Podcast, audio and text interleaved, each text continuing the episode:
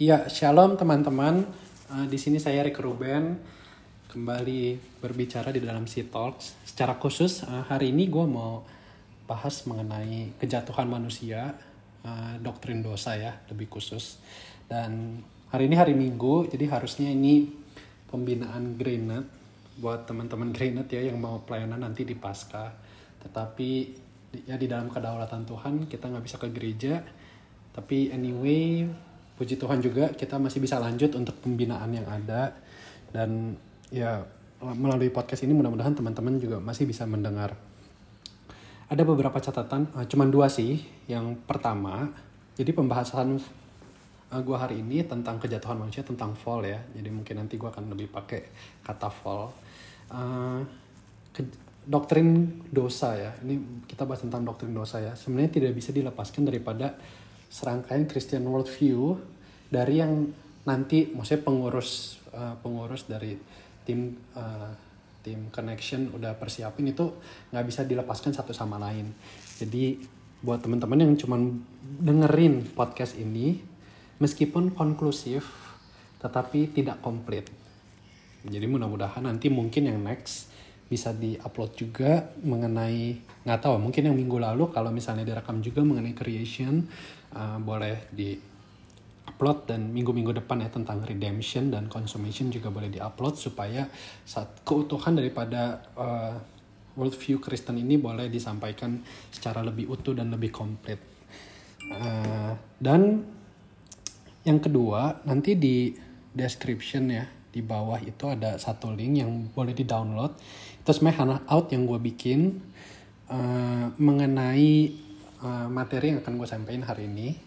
Jadi mungkin itu banyak lebih teknikal ya, jadi agak lebih detail. Tapi mungkin buat teman-teman yang visual boleh di-download handoutnya juga. Jadi sambil ngikutin gue ngomong di sini, teman-teman juga bisa lihat handoutnya.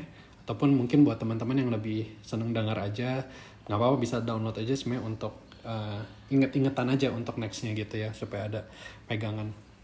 Oke, sebelum kita mulai, baiknya kita berdoa dulu ya. Mari kita berdoa. Tuhan, terima kasih sekalipun tidak bisa tatap muka dengan teman-teman pemuda daripada Connection, dan hamba juga percaya ada teman-teman lain mungkin yang di luar daripada GKBSD yang lagi mendengar podcast ini. Hamba berdoa supaya lewat pembicaraan, lewat materi yang disampaikan di dalam podcast ini benar-benar boleh memberikan suatu kebenaran, dan kiranya itu boleh menegur setiap kami, secara khusus anak muda yang ingin hidup bagi Tuhan. Kami boleh mengerti satu sisi betapa berdosanya diri kami dan perlunya kami berduka akan dosa-dosa kami. Tuhan, tolong Roh Kudus kiranya bekerja di dalam setiap setiap kami yang mendengarkan dan juga hamba-Mu yang menyampaikan. Terima kasih ya Bapak, berdoa di dalam nama Tuhan Yesus Kristus, amin. Ngomong-ngomong jadi keinget, jadi sebenarnya nanti pembicaraan gue ini terbagi menjadi dua ya. Terbagi menjadi dua itu, bagian yang pertama itu, kalau lihat di artikelnya itu judulnya Cry for the Youth and Youth for the Cries. Youth for the Cry. Nah, yang pertama itu mungkin gue akan lebih banyak teknis, apa sih doktrin dosa, dan sebenarnya ini menjadi satu cry for the youth ya, menjadi satu seruan, menjadi satu peringatan, jadi satu teriakan bagi anak muda untuk kembali menyadari dirinya ya, yang begitu berdosa, yang begitu bobrok di hadapan Tuhan ya. 3 hari yang lalu ya, saya baru baca berita dari HP. Ada pemberitaan bahwa polisi di Wuhan itu dia meminta maaf kepada keluarga Dr. Li Wenliang. Li Wenliang ini itu mendapat julukan whistleblower ya, akan penyakit coronavirus yang ada, yang sekarang udah jadi pandemi ini ya. Jadi Dr. Li Wenliang ini waktu itu pertama-tama ya, Desember itu dia udah lihat nih satu simptom ya yang udah ini kayaknya mirip-mirip nih sama SARS, mirip sama MERS. Dia ngomong di grupnya di WeChat sama koleganya, sama dokter-dokter lain, lalu mulai nyebar. Dan polisi panggil dia. Karena waktu itu mulai nyebar, dia dianggap meresahkan masyarakat dengan berita yang disampaikannya. Dia didisiplin sama polisi, dia dipanggil ke kantor, bahkan disuruh tanda tangan untuk mengakui perbuatannya itu salah. Kalau dia nggak mau tanda tangan, nggak boleh pulang. Yang kedua ini dari direktur unit emergensinya di Wuhan Central Hospital. Dia udah melihat juga nih akan gejala-gejala yang mirip penyakit SARS. Tapi dia diminta atasannya, diminta pihak rumah sakit untuk tidak membuka kasus ini. Jadi dalam wawancaranya itu ya, waktu itu saya baca di berita South China Morning Post. Dia bilang gini lah, kurang lebih mungkin kalau diterjemahkan dia akan bilang seperti ini. Kalau tahu ya wabah ini akan menjadi besar seperti ini, pasti saya akan ngomong ke everyone, dia bilang. Meskipun saya sudah diperingati, kalau saja waktu itu bisa diputar, dia bilang, saya akan kasih tahu ke semuanya. Yang mau saya soroti di sini ya adalah sudah ada peringatan namun diabaikan. Sudah ada keresahan ini ya, sudah disampaikan oleh dokter, oleh tadi dari direktur dari departemen UGD itu, tapi disuruh diam. Nggak boleh diomongin. Ada pandemi lain ya. Ada pandemi lain yang serupa. Yang begitu udah menyebar. Bahkan ke seluruh manusia. Tapi ini juga sudah mulai diabaikan. Bahkan saat diberitakan. Malah disuruh diam. Pandemi itu adalah dosa ya. Bahkan kalau dilihat gereja-gereja belakangan. Ini... in general dan secara subjektif saya mungkin, gereja mulai diam dan meninabobokan jemaat dengan khotbah yang enak di telinga jemaat. Sebenarnya kalau kita mau uji mimbar, kita bisa uji, kita lihat gini aja, apa pesan dari mimbar yang biasa kita dengar gitu. Apakah selama ini terjadi kejomplangan teologi, misalnya yang selama ini kita dengar akan kasih Allah. Allah mengasihi kita terus setiap minggu itu. Tetapi kita gak pernah dengar akan murka Allah terhadap dosa. Ini pun merupakan suatu ketimpangan. Demi apa? Demi reputasi gereja. Tentu Jumat akan lebih senang pengkhotbah-pengkhotbah yang mengkhotbahkan mengenai kasih Allah. Ataupun berita-berita yang mungkin mengenakan dengan telinganya. Teologi kemakmuran lah. Atau hal-hal yang lain. Jadi di bagian pertama ini kiranya kita setiap anak muda bisa aware akan satu peringatan. Jadi sebenarnya dari doktrin dosa ini nanti akan dipaparkan di bagian pertama, kita boleh ya benar-benar sensitif bahwa iya ya, ternyata dosa itu nggak boleh dianggap hal yang gampangan. Itu bukan satu hal yang ecek di hadapan Tuhan ya, tapi itu hal yang serius. Setelah ntar di bagian pertama, dua peringatan ini berkaitan dengan, yang pertama dengan makna ya, dan yang kedua berkaitan dengan status keberdosaan kita ya. Jadi pertama nanti tentang makna dan kedua tentang status. Lalu di bagian kedua, bagian yang terakhir, saya kan tadi beri judul Cry for the Youth and Youth for the Cry. Youth for the Cry ini adalah sebenarnya satu respon atau satu lanjutan dari kesadaran akan diri kita yang berdosa. So what, kalau kita ini udah sadar kita berdosa. Banyak orang di zaman sekarang kayak, ya udah gue berdosa terus kenapa? Ya udah kan life must go on. Ya gue tetap jalanin aja hidup gue. Nah tetapi di dalam kekristenan, dalam firman Tuhan yang benar ya, kita perlu tahu bahwa keberdosaan ini harusnya juga membawa kedukaan. Kita perlu menangis loh akan dosa kita. Dan kita perlu berduka atas dosa kita. That's why nanti yang di bagian kedua gue akan lebih paparin alasan kenapa sebenarnya kita benar-benar perlu berduka akan dosa kita. Dan kita benar-benar akan sadar siapa diri kita, kita bisa miskin di hadapan Tuhan. Oke, kita masuk aja ke bagian yang pertama tadi. Yang pertama adalah peringatan terhadap makna ya. Berbicara soal makna ya, menarik ya, di zaman post-truth ya, kita suka pakai kata post-truth. Ngomong-ngomong itu jadi word of the year-nya Oxford Dictionary di tahun 2016 ya. Post-truth dimana orang bisa menentukan seperti objektif, kebenaran objektifnya itu masing-masing. Jadi misalnya seperti ini ya kalau buat lu hal itu dosa, buat gua nggak dosa ya nggak apa-apa, kita nggak perlu sama. Menurut afeksi masing-masing aja. Jadi kalau perasaan lu itu dosa ya itu mungkin dosa menurut lu, tapi itu nggak dosa buat gua ya it's okay. Jadi standarnya siapa? Standarnya itu adalah si saya. Bagaimana saya bisa set ini yang benar, ini yang salah. Dan ini lumayan mengerikan teman-teman, karena ya ini sebenarnya bukan hal yang baru ya, post-truth ini. Kalau bisa dibilang mungkin ini udah hal yang paling klasik even di kejatuhan manusia yang pertama. Kalau kita buka ya, kita buka dari kejadian 3. Kita akan buka dari kejadian 3. Kejadian 3 ayat 5 ya. Tetapi Allah mengetahui bahwa pada waktu kamu memakannya, matamu akan terbuka dan kamu akan menjadi seperti Allah, tahu tentang yang baik dan yang jahat. Ini yang ngomong iblis ya. Terus ya, lewat ular itu ya kepada perempuan, kepada Hawa, dia bilang, kamu makan aja. Nanti kamu akan menjadi seperti Allah, tahu tentang yang baik dan yang jahat. Apa sebenarnya kata tahu tentang yang baik dan yang jahat?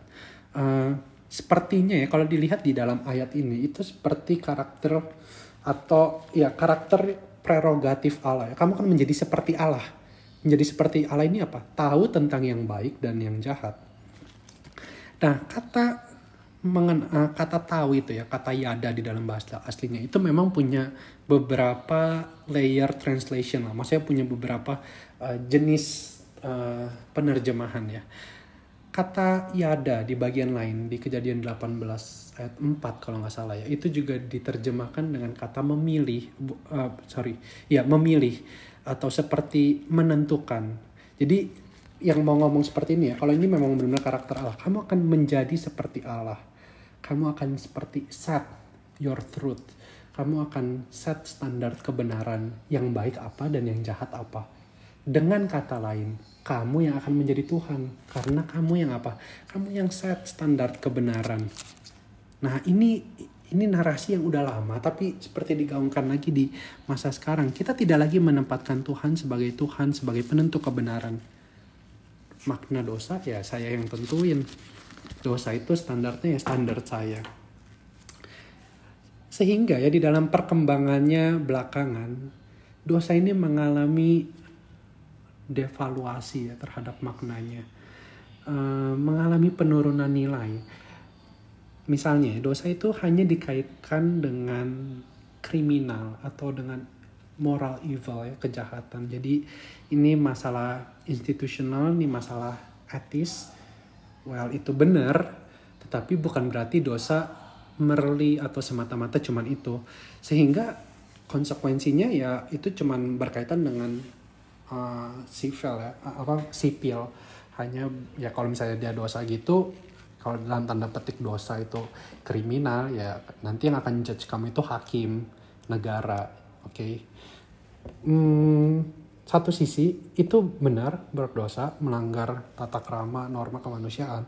Tetapi tidak berarti dosa hanya itu, dikaitkan dengan itu. Misalnya ya, hal ini akan menjadi keberatan buat, setahu saya dengar-dengar waktu itu dari dosen saya. Di dalam bahasa Mandarin, kata dosa itu cuai, itu juga artinya tuh kriminal.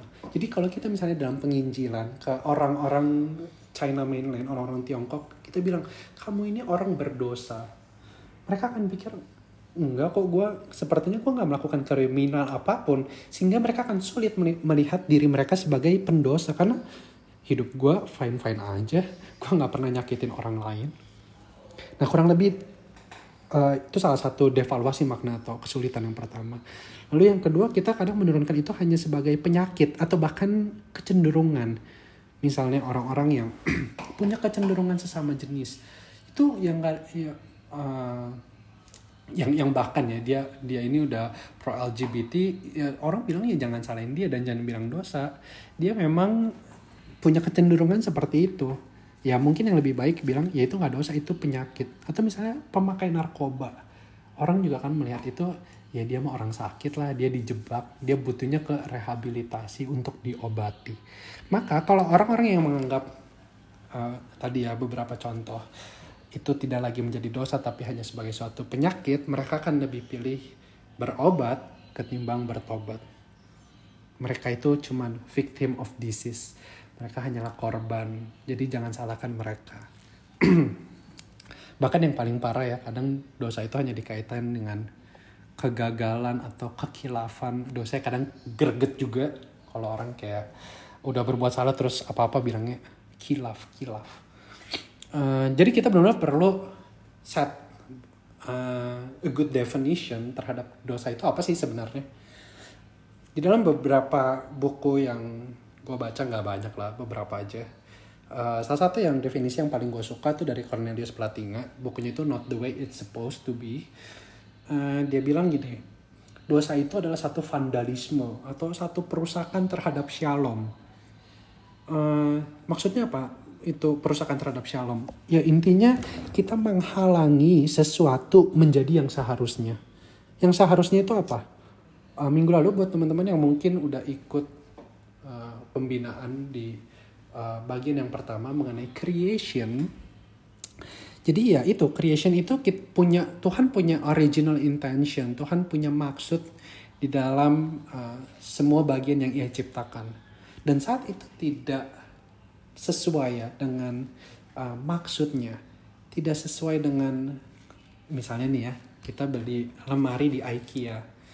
Terus kita ngerakitnya. Tapi kita ngerakitnya itu nggak sesuai dengan manual booknya, yaitu berarti itu sama seperti gambaran seni vandalisme terhadap shalom.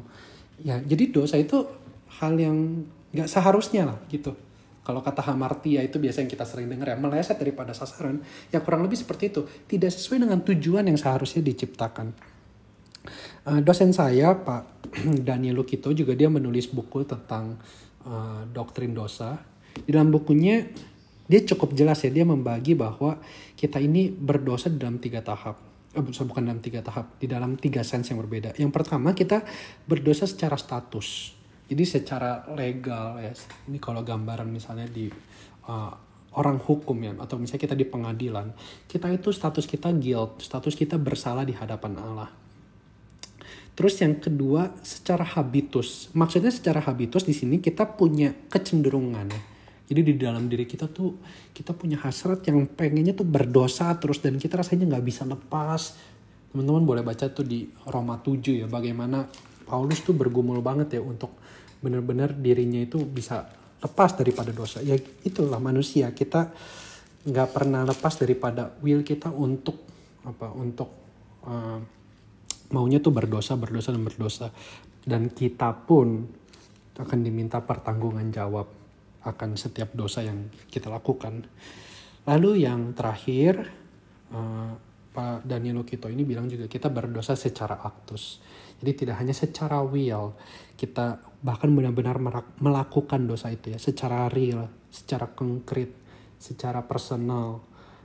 Coba deh di sini setiap hari ya, kita pasti bisa mention lah, at least yang kita sadari dosa secara actus ini, at least 5 lah kita bisa mention. Kita gak pernah lepas yang namanya dosa dari aktus ini ya. Maksudnya secara aktus ini kita pasti akan berdosa terus setiap harinya.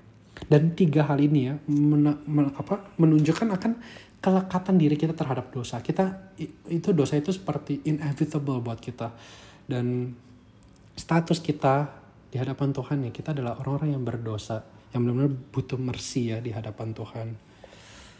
Bicara soal ini ya, status ya, mengenai diri kita sebagai orang berdosa buat anak muda sebenarnya bukan satu hal yang mudah, apalagi di zaman sekarang ini ya. Saya pernah dengar seminar katanya generasi Z itu ya, nilai yang paling penting buat mereka itu jati diri. Jadi isu yang buat mereka itu adalah, yang mereka cari itu adalah afirmasi terhadap eksistensi diri mereka. Probably nih ya, I guess mungkin ayat-ayat favorit mereka itu yang gak jauh-jauh seperti saya dikasihi, saya diterima oleh Tuhan, karena sepertinya jati diri saya itu ditemukan kembali. Saya mendapatkan afirmasi daripada Tuhan. Tetapi on the other hand, kita perlu tahu, kita perlu sadar, dan inilah firman Tuhan juga yang menyatakannya, bahwa si saya yang diterima ini adalah orang berdosa. Kalau ya bisa lihat, ya maksudnya di dalam diri kita ya, di dalam keseharian kita ini bobrok kok di hadapan Tuhan. Orang gak ada yang tahu pikiran kita, orang gak ada yang tahu motif kita, orang banyak gak tahu seluk-beluk hal yang paling gelap di dalam diri kita. Tetapi Tuhan tahu, dan kita gak bisa tutupin itu di hadapan Tuhan. Terimalah bahwa ya diri kita memang orang berdosa dan kita perlu belas kasihan Tuhan. kadang ya, ini sering juga ya pengkhotbah bahkan berbicara bilang seperti ini ya. Tuhan tidak senang dengan dosanya, tapi bukan dengan si pendosa atau yang melakukan dosa. Gue rasa kita perlu hati-hati ya di dalam kalimat ini. Kenapa? Karena ya memang Tuhan gak senang dengan dosanya. Tetapi dosanya itu somehow gak bisa dilepaskan juga di dalam diri kita person, si sang person ini, si saya ini yang pelaku dosa itu. Kalau lihat di Alkitab, Tuhan tolak kok orang-orang berdosa. Tuhan hukum orang-orang berdosa. Yang gak percaya Tuhan itu ya di generasi pertama bangsa Israel. Mereka mati di padang gurun. Gak bisa masuk tanah perjanjian hanya karena dosa mereka. Dan yang tadi ini mengenai makna. Yang kedua tadi juga gue pengen bilang mengenai status keberdosaan kita. Gue harap teman-teman mungkin bisa banyak lebih detail perhatiin di handoutnya ya. Itu akan jelasin lebih banyak.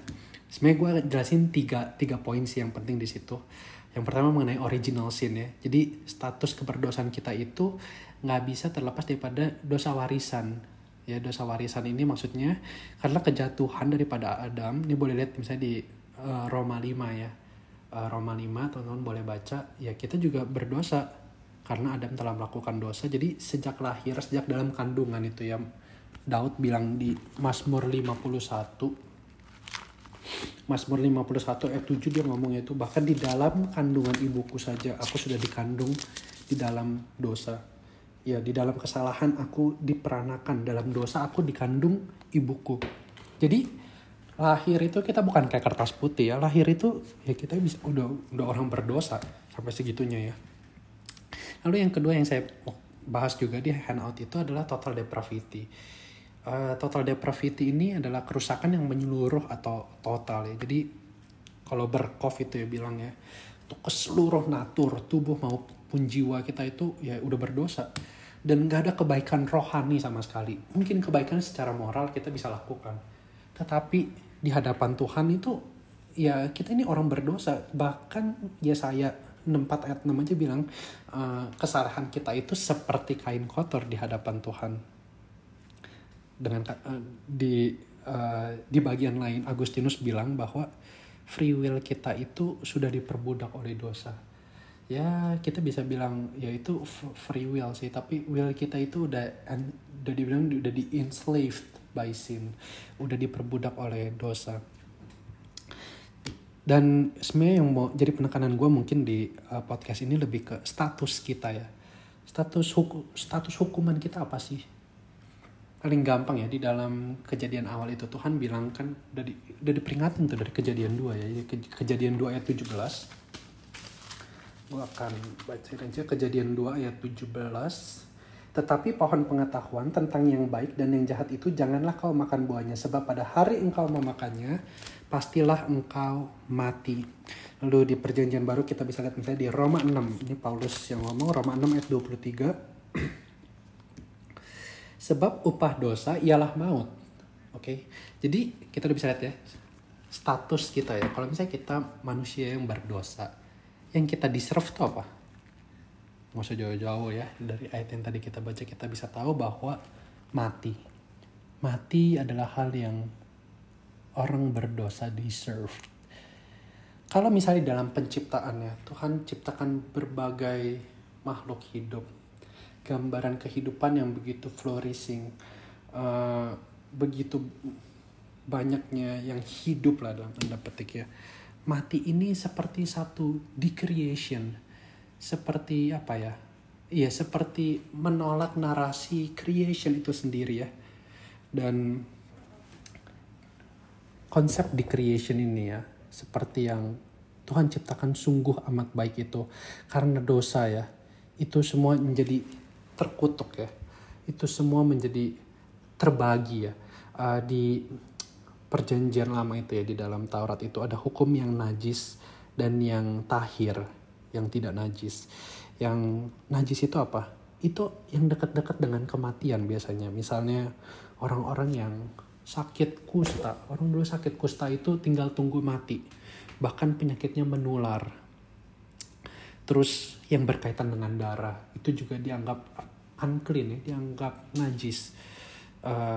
Bahkan ya orang yang kesentuh aja sama misalnya mayat binatang, even gak usah mayat orang, mayat binatang, dia dianggap najis selama beberapa hari. Kenapa? Karena dia seperti terkontaminasi dengan things yang di-created itu ya, yang ya tadi gambaran mati itu adalah satu de-creation. Tetapi orang-orang yang tahir harus menjauhi itu. Jadi orang-orang yang dianggap tahir, yang gak punya penyakit itu, ya dia harus menjauh. Makanya orang kusta itu ya, dia berdiri beberapa feet dari orang yang dari beberapa orang yang sehat ya, pokoknya beberapa meter dia harus sudah berteriak, dia harus berkata bahwa najis, supaya apa? Orang-orang yang sehat itu dia tidak tertular dan dia tahu bahwa ada orang sakit di sana dan tidak dekat-dekat dengan mereka.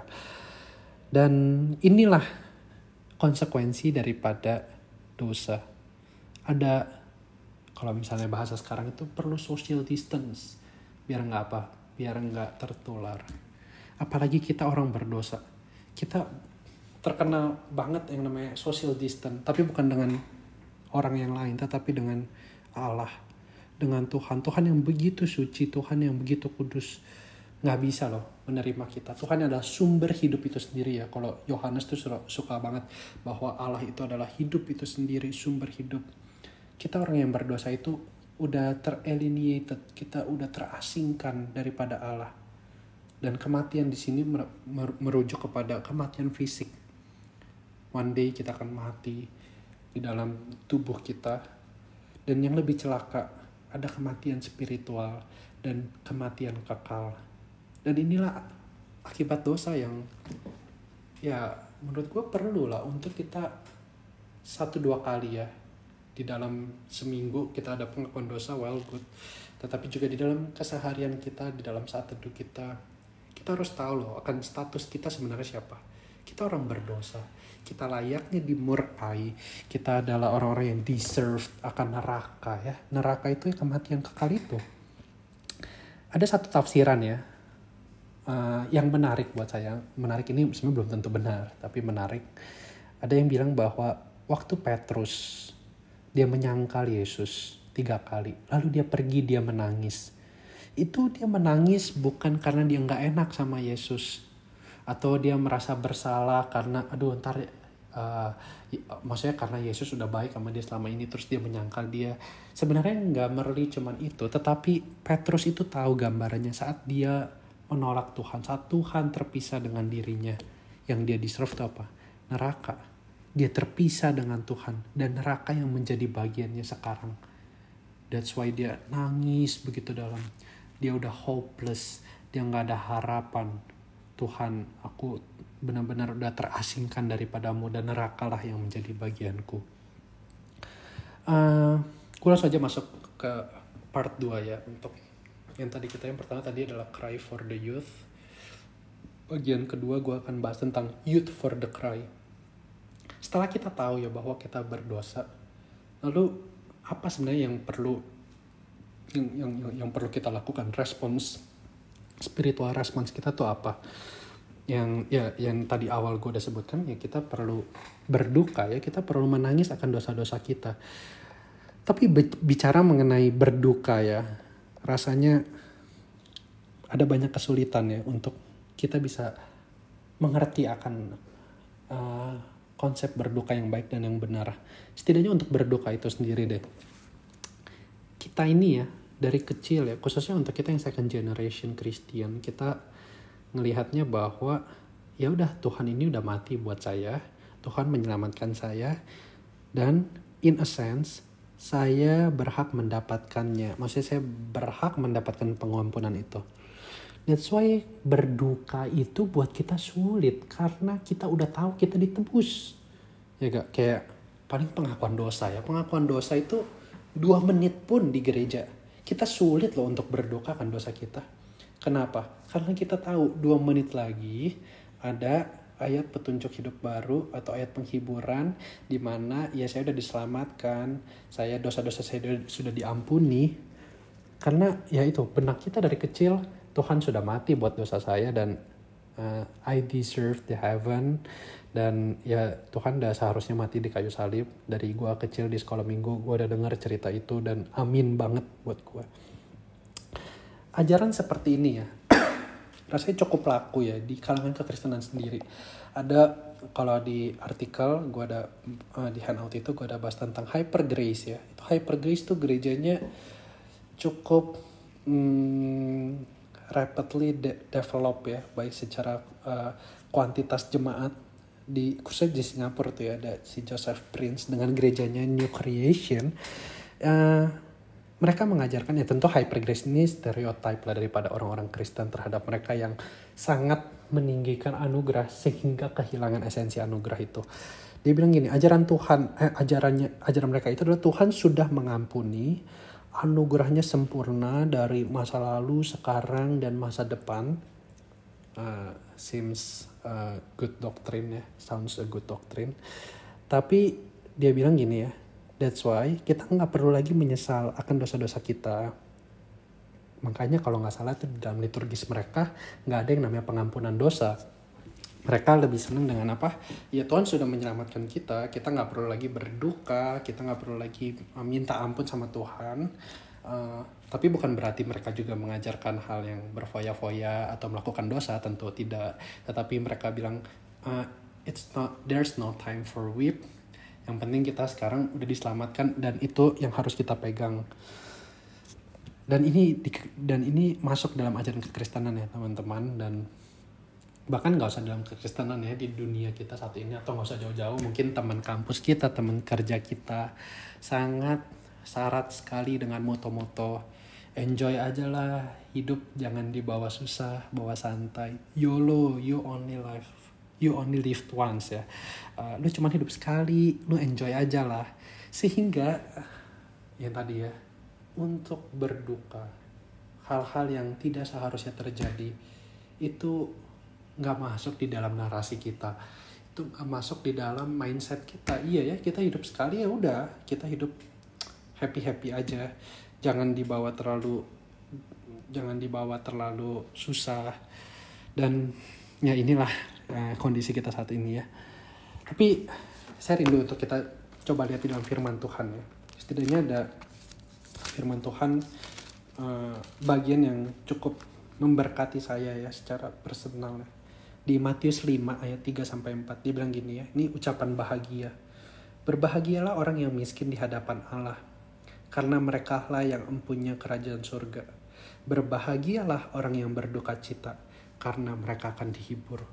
Ajaran bahagia kekristenan dengan konsep ajaran bahagia YOLO versi dunia sangat bertolak belakang. Very upside down, sangat terbalik ya. Di tengah Tuhan bilang berbahagialah orang yang miskin di hadapan Allah. Bahkan berbahagialah orang yang berduka cita. Berduka cita akan apa? Kita akan lihat lagi di Yakobus 4. Yakobus 4 ayat 8-10. Saya akan bacakan, mendekatlah kepada Allah dan ia akan mendekat kepadamu. Tahirkanlah tanganmu, hai kamu orang-orang berdosa. Dan sucikanlah hatimu, hai kamu yang mendua hati.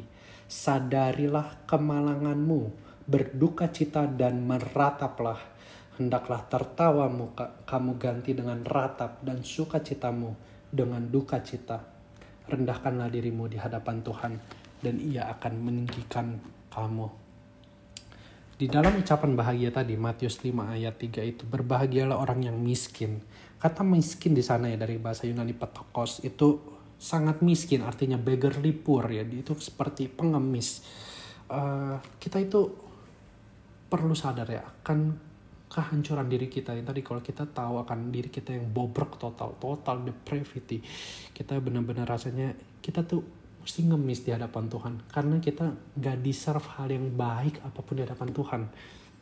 Hal ini baik sekali digambarkan oleh Lukas ya, di Lukas 18 itu seorang pemungut cukai doa di waktu itu dikompar sama orang Farisi dalam perumpamaan yang diberikan Lukas. Lukas bilang gini ya di Lukas 18 ayat Lukas 18 ayat 13 saya akan bacakan. Tetapi pemungut cukai itu berdiri jauh-jauh, bahkan ia tidak berani menengadah ke langit, melainkan ia memukul diri dan berkata, singkat, Dia cuma ngomong gini, "Ya Allah, kasihanilah aku orang berdosa ini." Ini cukup berlawanan dengan orang Farisi ya, yang begitu membanggakan diri, doanya panjang, dia banyak boasting terhadap dirinya sendiri. Tetapi yang Tuhan perkenankan itu pemungut cukai, yang di dalam kemiskinannya dia rasa dia tidak layak. Bahkan dia berdiri jauh-jauh, dia pukul diri, dia berkata, "Ya Allah, kasihanilah aku orang berdosa ini." Di bagian lain Paulus ya, Paulus itu perjalanan spiritualnya unik teman-teman. Dia mengenal Tuhan itu layer by layer ya. Di 1 Korintus pasal 15 ayat 9. Dia bilang dirinya gini, "Saya ini adalah orang yang paling hina di antara para rasul." Lalu dia banyak mengadakan perjalanan misi lagi. Dia tulis surat ke jemaat Efesus. Efesus 3 ayat 8. Dia semakin kenal Tuhan. Dia bilang, "Saya sekarang paling hina di antara orang kudus. Di antara orang yang percaya Tuhan, saya yang paling hina." Lalu di terakhir, 1 Timotius, kemungkinan kitab Timotius ini ditulis menjelang akhir hidupnya, khususnya 2 Timotius. Tapi di 1 Timotius 1, dia makin kenal Tuhan, dia makin sadar betapa hina, betapa najis dirinya. Dia bilang, "Saya orang paling berdosa." Sekarang komparasinya apa? Di antara semua orang berdosa, saya yang paling berdosa. Ini yang Paulus rasakan waktu dia semakin melihat kekudusan Tuhan. Saat dia mengenal siapa Tuhan, dia tahu dirinya gak pernah layak untuk dapat keselamatan. Dia gak pernah layak untuk apa? Untuk bisa dapat privilege untuk melayani Tuhan. Mungkin sampai sini kita boleh reflect kali ya. Mungkin di sini teman-teman ada beberapa yang udah aktivis, dan I expect teman-teman ya udah punya spirituality level yang juga udah lebih develop lah ya, yang udah lebih mendalam. Kita ada gak melihat diri kita ini sebagai orang yang benar-benar berdosa ya? Paling gampang waktu kita pengakuan dosa deh di hari Minggu.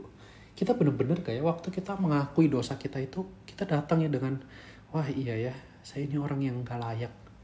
Kalau di Mazmur 15 itu bilangnya, "Siapakah yang dapat menghadap Tuhan? Siapakah yang dapat bertahan di dalam gunungnya?" Ini saya bacain aja deh, Mazmur 15 ya. Ayat 1 itu ya, "Tuhan, siapakah yang boleh menumpang dalam kemahmu? Siapa yang boleh diam di gunungmu yang kudus? Yaitu dia yang berlaku tidak bercela." Yaitu dia yang berlaku tidak bercela. Ada gak kita bilang gini ya, "Tuhan iya ya, saya gak pernah layak loh datang di hadapan Tuhan. Saya ini orang berdosa. Saya gak deserve hal yang kudus, yaitu berdiri di hadapan Tuhan." Atau seringkali kita lebih melihat diri kita bandingannya dengan orang lain. Misalnya ya, saya kayaknya gak sedosa dia deh. Saya kayaknya masih fine-fine aja. Saya mah paling buka pornografi wajar lah. Well, semua juga melakukannya. Tapi kan saya nggak separah dia yang udah melakukan seks bebas sana sini. Atau ya oke lah, marah sekali dua kali. Gue kan nggak korupsi gitu. Seperti para politikus sana yang begitu bejat, yang gak otentik di depan baik-baik. Kita seringkali menjustify atau kita membenarkan diri kita dengan meng-compare dosa orang-orang lain. Martin Luther pernah berkata ini ya, "Be careful not to measure your holiness by other people's sins." Hati-hati, jangan pernah measure kesucian kamu dari orang-orang lain yang berdosa juga. Tetapi kita perlu lihat apa? Ya, kita perlu lihat kesucian Tuhan untuk tahu seberapa berdosanya kita. Simple, Tuhan itu Allah yang maha suci. Dia gak bisa terima. Matius 5 ayat 48 bilang, ya Allah Bapa kita adalah sempurna, sehingga kita juga perlu sempurna untuk bisa masuk di dalam standarnya Allah. Kita perlu benar-benar ya merasa miskin, ngemis ya. Kita perlu punya kita perlu punya rasa kebangkrutan ya, di dalam diri, dalam hati kita. Spiritual bankruptcy itu ya. Kita perlu benar-benar, "Tuhan, gue gak deserve apapun." Satu himne ya, yang one of my favorite juga, itu seorang pendeta ya, namanya Toplady. Dia bikin himne yang juga ada lagunya di KPPK kita. dia bikin seperti ini ya di bait 3 kalau nggak salah, bait 2 atau bait 3 ya, di dalam Rock of Ages Cleve for Me judulnya ya. Pendetanya namanya Augustus Toplady. Dia bilang gini, "Nothing in my hands I bring, simply to thy cross I cling. Naked come to thee for dress, helpless look to thee for grace. Fall I to the fountain fly, wash me Savior or I die." Perasaan seperti inilah yang harusnya merepresentasikan diri kita, bahwa Tuhan, dengan telanjang gue datang ke hadapanmu, gue hanya perlu dress yang daripadamu saja. Benar-benar gue hanya mau anugerah yang daripada Tuhan. Basuh aku, tahirkan aku. Kalau engkau tidak melakukannya, biarkan aku mati. Ini himne yang sangat mendalam dan sangat personal banget ya buat saya secara pribadi. Dan saya selalu berdoa, Tuhan sucikan saya hari demi hari, waktu demi waktu, untuk saya boleh layak di hadapannya. Hal yang menarik lainnya adalah kata berduka ya. Berduka itu, berbahagialah orang yang berduka itu ya. Memang dikaitkan juga dengan dosa personal ya.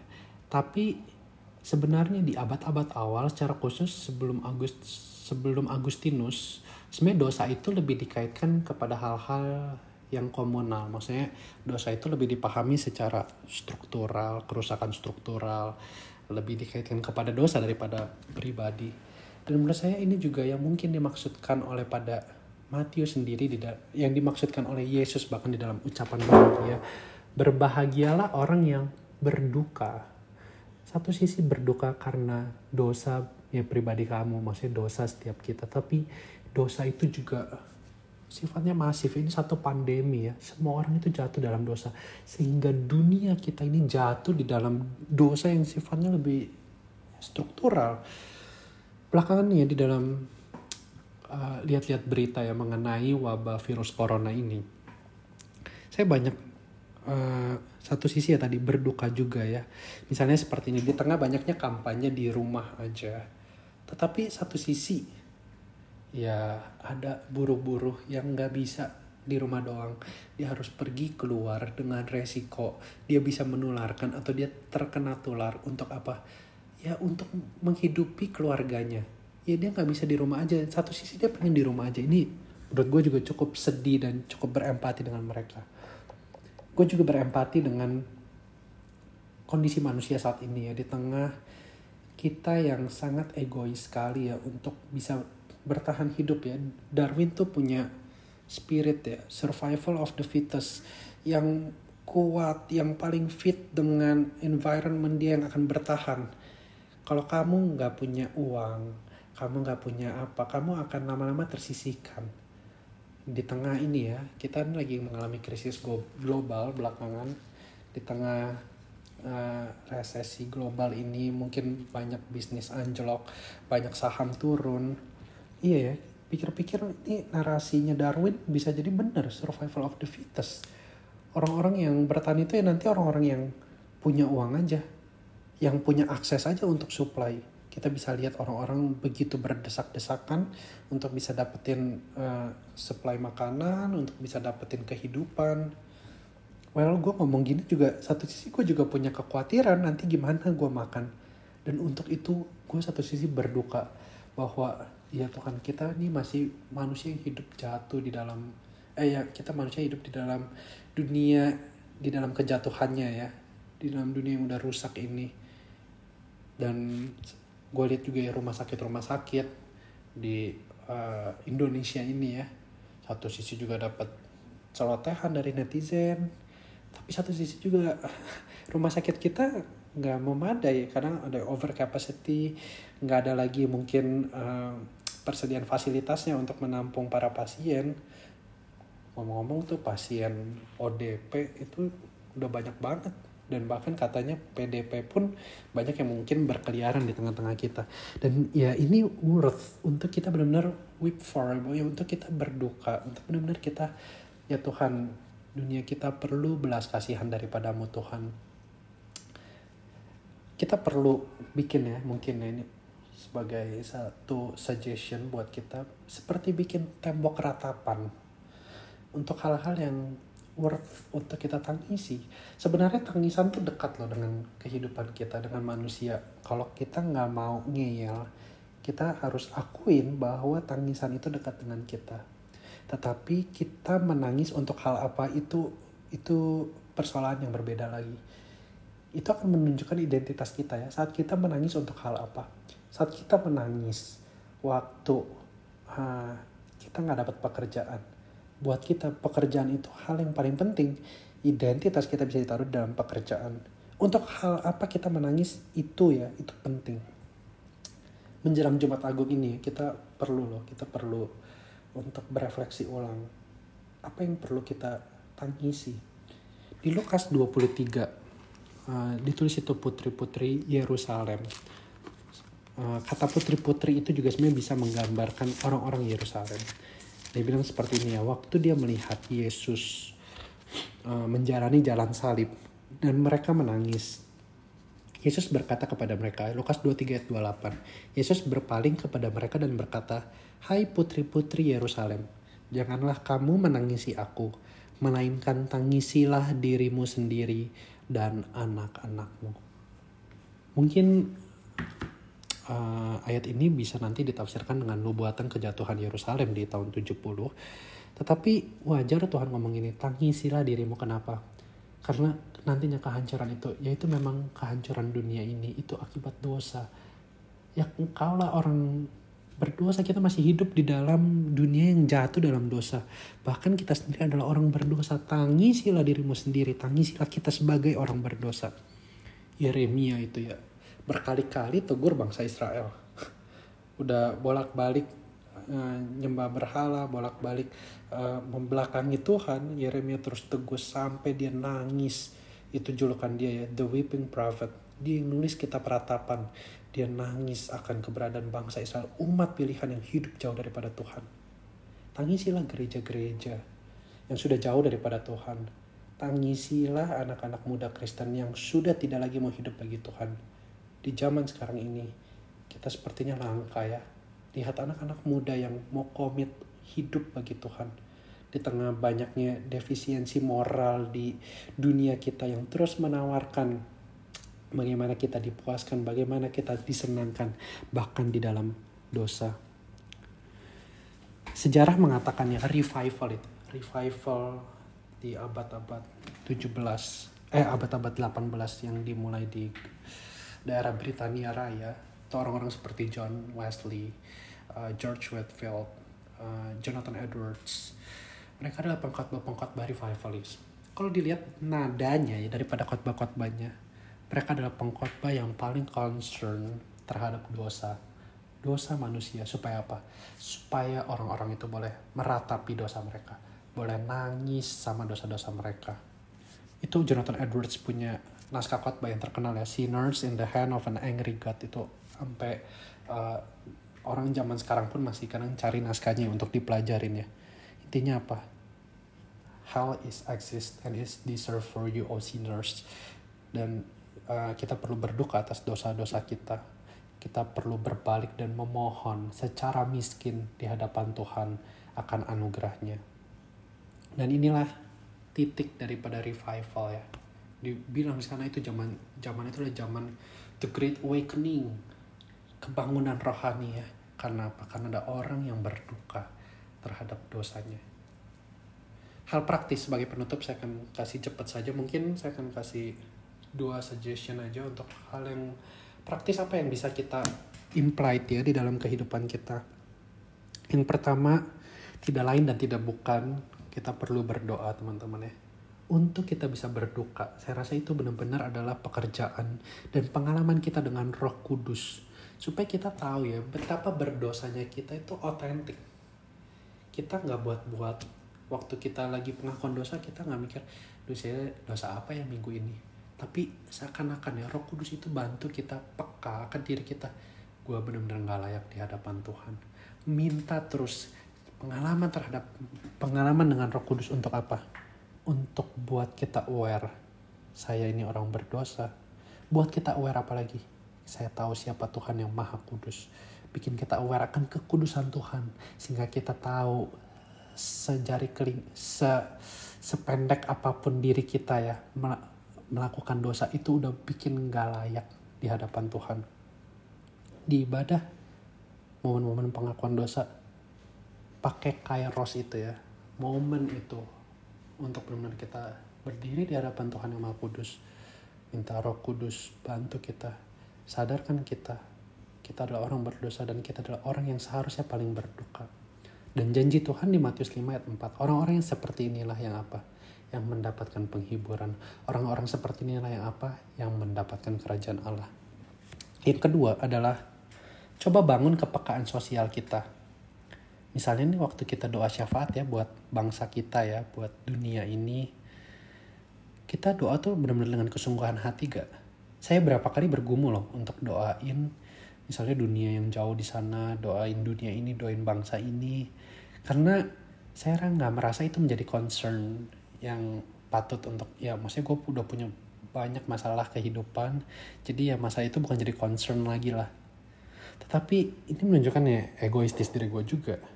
Seharusnya kalau misalnya kita mau aware sedikit aja ya sama permasalahan dunia, kita bisa loh punya sense kedukaan terhadap dunia kita ini. Kalau kita lihat perusahaan-perusahaan besar yang ada di dunia ini ya, yang berkembang pesat, yang omsetnya gila-gilaan, tuh banyak perusahaan-perusahaan yang melawan firman Tuhan. Banyak perusahaan-perusahaan yang digerakin oleh ajaran-ajaran sesat, atau mungkin paham-paham yang tidak sesuai dengan firman Tuhan. Dan saya hanya khawatir nantinya dunia ini mungkin akan disokong oleh mereka loh. Yang kayak misalnya bantuan-bantuan kemanusiaan ya, karena perusahaan mereka yang kaya, mereka yang sponsorin, mereka yang akan makin eksis di dalam dunia. Kayak misalnya nih ya, udah bukan jadi rahasia lagi ya, kita udah tahu bahwa industri pornografi itu begitu besar.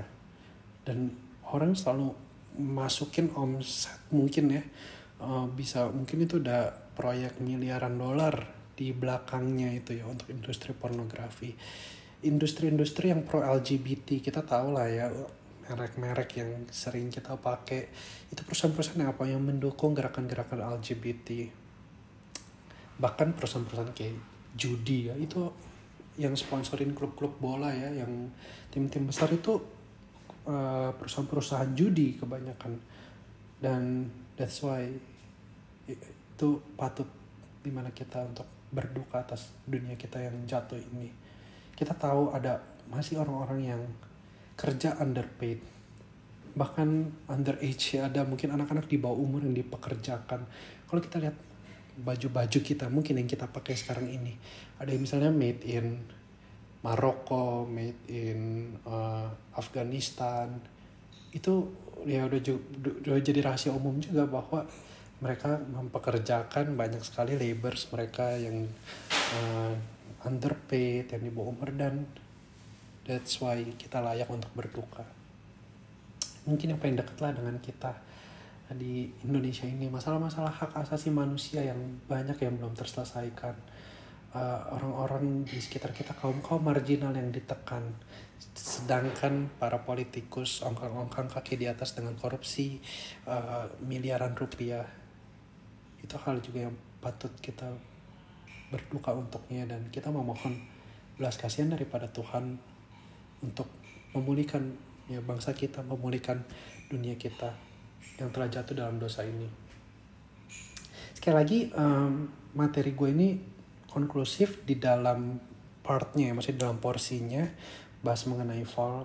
Tapi menurut gue tadi refleksi yang bisa kita terapin di dalam keseharian kita sebagai disiplin spiritual, berdoa, bangun kepekaan sosial, supaya kita terus sadar siapa diri kita di hadapan Tuhan.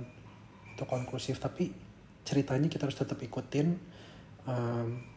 Probably next week ada pembahasan mengenai restoration dan ada pembahasan mengenai consummation, supaya kita tahu benar-benar Christian worldview seperti apa. Dan gue harap kita anak-anak muda punya ini ya, the starting point of revival itu adalah ya tadi, weeping for your sin, weeping for this world. Kita perlu berduka, jangan anti dengan tangisan. Kita perlu menangis terhadap sesuatu yang perlu kita tangisi, yaitu setiap dosa kita. Oke, mungkin gue tutup dalam doa. Mari kita berdoa. Tuhan, siapakah kami yang layak di hadapan-Mu? Kami adalah orang-orang yang berdosa. Kami deserve terhadap neraka. Dan kami benar-benar terasingkan daripada-Mu ya Tuhan. We're hopeless. Kita gak ada harapan. Dan that's why kami datang dengan miskin, dengan bangkrut di hadapan-Mu. Memohon belas kasihan-Mu Tuhan.